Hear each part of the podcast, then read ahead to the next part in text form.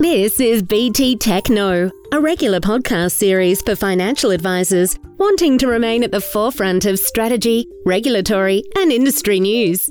Well, hello, and welcome to this week's BT Tech Knows podcast. My name is Bryan Ashenden, and I have the pleasure of leading the BT Technical Services team, a team of experts that are available to answer any technical advice strategy queries that you may have.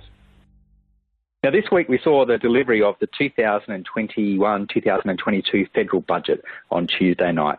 And certainly it had the earmarks of potentially being a pre-election budget with a number of announcements that have come out, the majority on the positive side and very few in the negative sector. But this week for our podcast, I'm actually joined by members of our BT technical team to discuss it in more detail. So today we're joined by Sarah Conti, Michael Tran and Tim Howard. Morning, guys, and thanks for joining us for this week's podcast. Morning, Bryan. Now, Sarah, now, Sarah let me start with you. Um, one of the major areas that the government focused in for this year's budget was actually on issues for women. Can you tell us what some of the major areas of focus were? Yeah, sure. Bryan, look, even in the lead up to this year's federal budget, there was a considerable focus and, and speculation on what the government may put forward to deliver better outcomes for women. Now, we know that women were impacted significantly from the COVID 19 pandemic, and we know that they're continually impacted by the gender pay gap.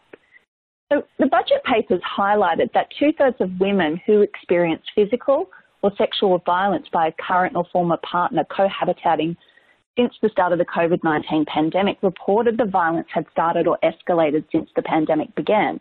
We also know that women are more likely to experience economic insecurity during the pandemic. Now, the initial economic impacts of COVID 19 hit women's employment harder than men. When you look at the ABS labour force survey, that survey showed that, that that during the height of the, the downturn in May 2020, female employment had fallen by around 7.7%, uh, while male employment fell by around 5.9% over that same period. But as you say, Bryan, there certainly was a focus in this budget on women. The government's women's budget statement outlined their support and commitment to women's safety, women's economic security, and women's health and well-being. So firstly, the Women's Economic Security Package will provide 1.8 billion over five years to improve women's workforce participation and economic security. Now, the package includes things like the reduction in the out-of-pocket childcare costs and supporting parental choice by increasing the childcare subsidy, and that's really in an attempt to encourage work, uh, workforce participation boosting the next generation of women in STEM, so science, technology, engineering and maths with scholarships in partnership with industry, as well as helping women break into non-traditional trades with training support. Um, other measures in, including encouraging more women into leadership positions by investing into women's leadership and development program, as well as narrowing the, the gender pay gap um, and programs such as Career Revive that seek to identify and implement change in workplaces to assist women who are seeking to return to work after a career break. Now, the government also committed um, 998 million over four years um, to reduce the um, to reduce and support the victims of family, domestic and sexual violence against women and children. Now that program of work will, will look to include more emergency accommodation, uh, financial support including cash payments for those escaping abusive relationships, legal assistance, improvements to the family law system, and in response to um, the, the Respect at Work report that the government the government is now looking to strengthen laws to prevent um, and address harassment in the workforce. The government also committed additional funding into women's health at every stage um, in, in life, but, you know, Bryan, outside of that package, there are a number of measures announced in the budget that may improve the retirement outcomes for women, which is so important because we know on average, women will retire with lower super balances and lower retirement incomes. So some of those budget measures that, that may assist here is obviously the removal of the SG 450 threshold, um, that 450 per month threshold. So the retirement income review highlighted that you know, 63% of people impacted by that 450 per month threshold are women. So the removal of that test will improve the coverage of um, superannuation for those that are impacted. Now, while not mentioned in the budget, the, the non-announcement that the SG rate will increase uh, from 1 July will also help to improve the retirement incomes for women. And even the proposed work test changes um, and the downsizer contribution, you know, the, the opportunity to get money into super also helps to address um, superannuation balances for women. Okay, so I guess just as a, you know, it's, it's, early days, obviously, in terms of these announcements, and they're still got to come through and, and be made into law. But do you think the government's, you know, have they gone far enough at this point in time, or is there potentially more that they could do? Yeah, yeah. Look, I think it's a great start, Bryan. But you know, the differences in retirement savings between men and women reflect the accumulated economic disadvantage that women face during their working life. So, on average, compared with men, women have lower wages um, they're more likely to work part time. They're more likely to take career breaks, and you know, um, when women are more likely to experience uh, far far worse financial impacts from revol- from divorce. Now, the Retirement Income Review that was released late last year found that those factors do contribute to the gender gap in superannuation balances at retirement.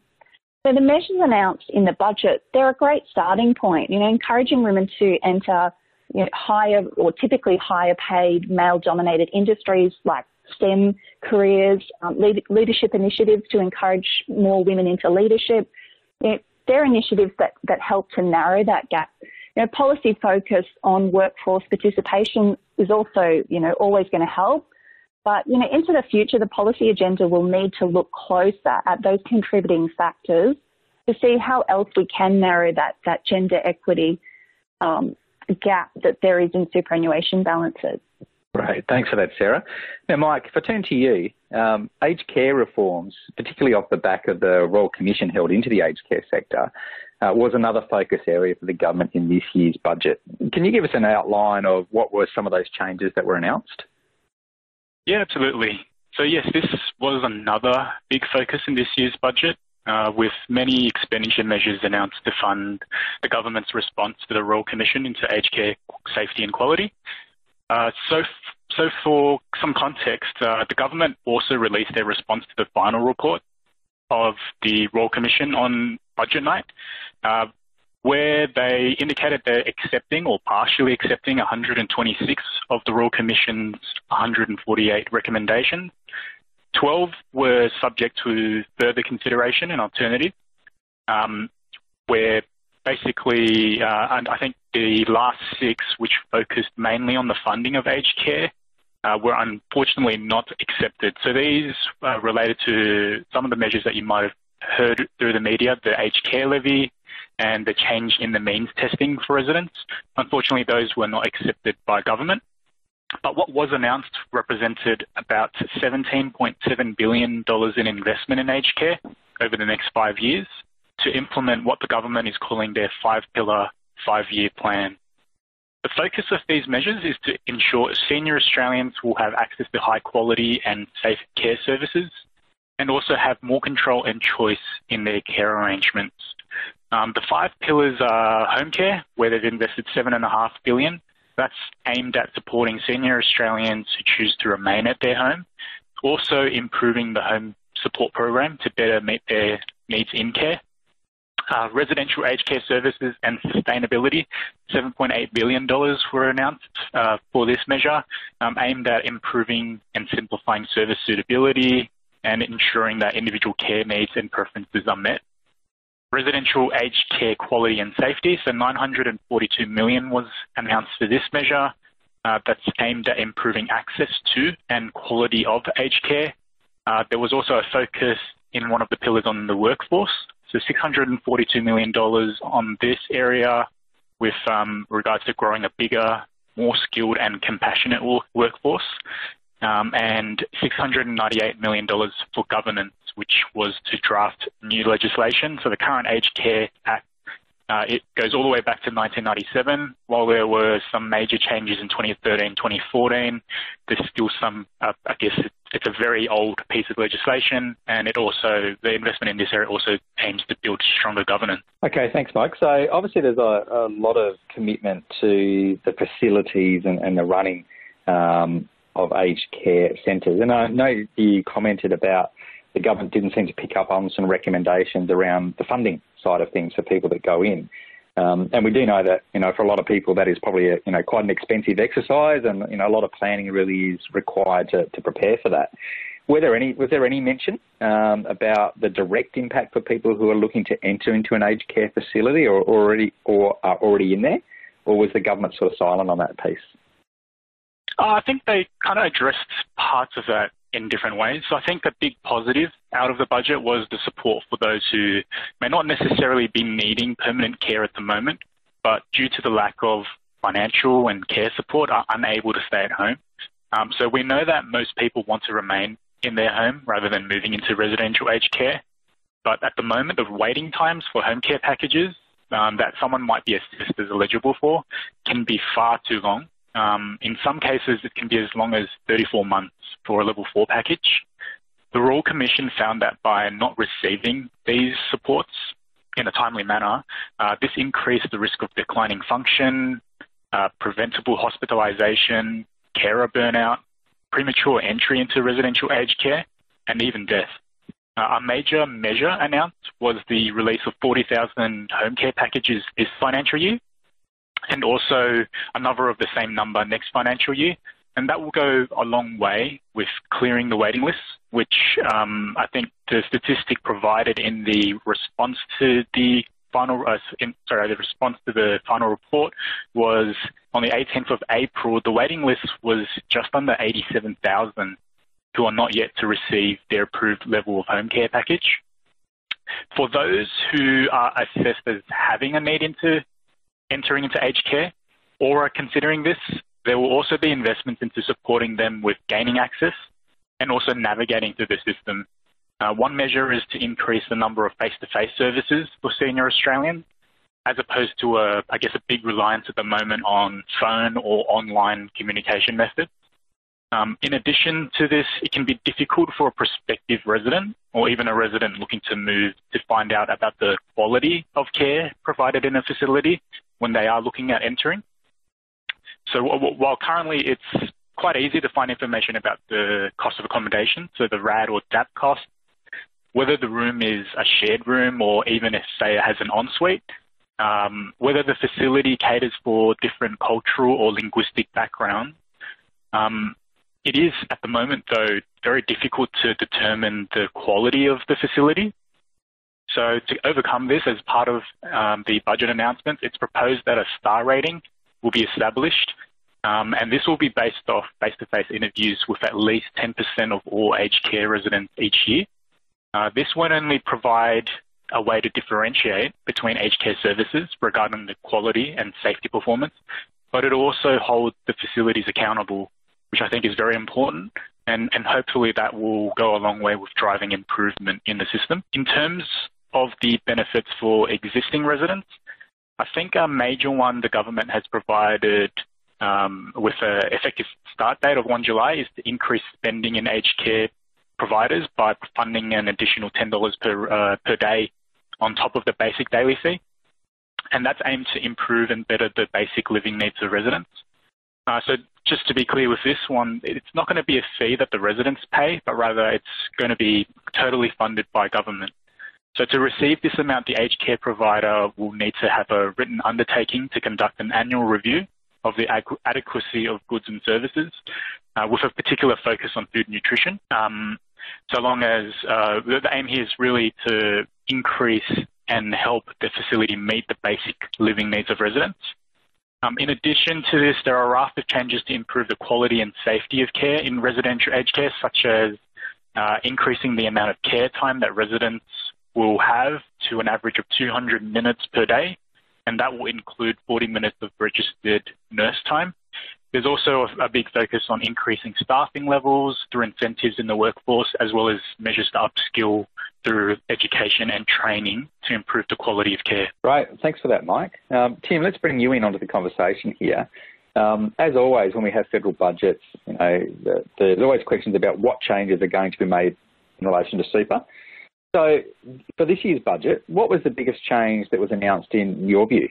Yeah, thanks, Bryan. A couple of small to medium-sized changes, I guess you'd say, came in this year. A few of them were leaked ahead of time, uh, particularly removing the 450 per month threshold for SG, which Sarah spoke about earlier. Uh, but one we didn't necessarily expect that we saw first up on budget night was the repealing of the work test for certainly certain voluntary contributions to super. Now this is an interesting one because as soon as you read the headline you think great we no longer need to worry about uh, you know clients after age 67 needing to, to find work or remain in work to perhaps make those last final voluntary contributions to super. But the details of this are a little bit more specific than that in that it does uh, remove the work test only for certain types of voluntary contributions and the two contributions noted uh, in the budget papers were for non-concessional contributions, uh, including bring forward contributions it's stated, as well as salary sacrifice contributions. So if you're making personal deductible contributions, if you're making small business CGT exempt contributions from the age of 67, it looks like the work test will still be there. A uh, couple of interesting points just to add to that. It has called out and added a bit of confusion around the bring forward uh, and the statement that this does include the bring forward. Um, those advisors out there who are, are, up to date and astute on this measure will realise that the bring forward actually hasn't yet changed. It still is uh, in a position, as at today at least, where you need to be 64 or less on 1 July to trigger it. Uh, still slated to increase to 66 or less uh, going forward, but that measure is still stuck in the Senate.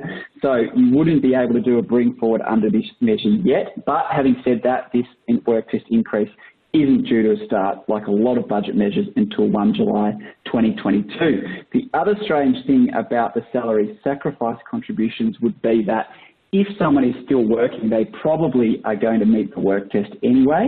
Um, so being able to salary sacrifice is an agreement that you have in place with your employer. Um, so it would really only be people who are working, you know, less than 10 hours a week, nine hours a week, who still choose to salary sacrifice uh, where this would benefit. So certainly the largest benefit with this measure will be around non-concessional contributions. The only second one, which was probably a bit of a surprise and really great opportunity, is for members of self-managed super funds that find themselves in or are still in legacy retirement products. So these would include market-linked income streams, TAPS, uh, certain lifetime pensions and annuity style products. The government's going to introduce a uh, amnesty, I guess you'd call it, where for two years um, members of these funds in these products will be able to roll out of them, including any reserves which might be in the SMSF, roll the money into an accumulation account, uh, roll it out to retail platform, leave it in the SMSF, whatever it might happen to be. Um, but it does allow them to uh, effectively, whilst these products have given them uh, you know, asset test exemptions for Social Security, um, certainty of income in, in certain cases, uh, it has become a time, and we do get a lot of questions uh, into our team uh, around older Australians still running the SMSF because they have these compliant products in them. Um, they want to get out of them. They want to shut down the self-managed fund. It's no longer appropriate for them. It's, it's cost prohibitive, etc. Uh, I guess this is an opportunity that is now there that the government's introduced to try and simplify measures for people in this position, allowing them to uh, improve retirement income outcomes. The only additional point I would make on that is this measure is proposed not to apply to flexi pension products, lifetime products that are in large APRA-regulated funds or public sector defined benefit schemes. So it seems to just be targeted at SMSFs but again, like with a lot of these measures, not due to apply until 1 July 2022. So the detail will be in the legislation when we see it and we'll be able to obviously provide some more comment on that at that time. Great, thanks for that, Tim. So obviously, you know, I think if we sort of think about this conversation today, we're seeing a number of changes coming in to support women, which I think is, you know, important focus for the government, as well as addressing those issues around aged care. Um, and as Tim, just as you've outlined then as well, you know, a number of announcements around super, generally all which seem to be of a, a very positive nature, which is uh, really good, but also perhaps not surprising as we lead in towards an election at some stage within the next 12 months. Just opening up all, to all of you very quickly, just any other highlights out of the budget that you think are worth uh, raising and, and mentioning for advisors to think about? Well, probably, uh, Bryan, I'll jump back in there. Probably the other one that got, got, a lot of press is just from a taxation point of view that's worth a mention, just the extension of the low and middle income uh, tax offset for another year. Uh, this is a tax offset that was extended um, last financial year. Uh, it should have gone with the introduction of the stage two uh, marginal income tax rates. But uh, given the environment we're in and continue to, to be in with COVID-19, um, they've continued to, to retain that offset for another year. It's probably going to be difficult for them uh, to remove it between now and 1 July 2024 uh, when the stage three tax cuts do come in because it would indirectly increase uh, the tax that middle income earners do pay.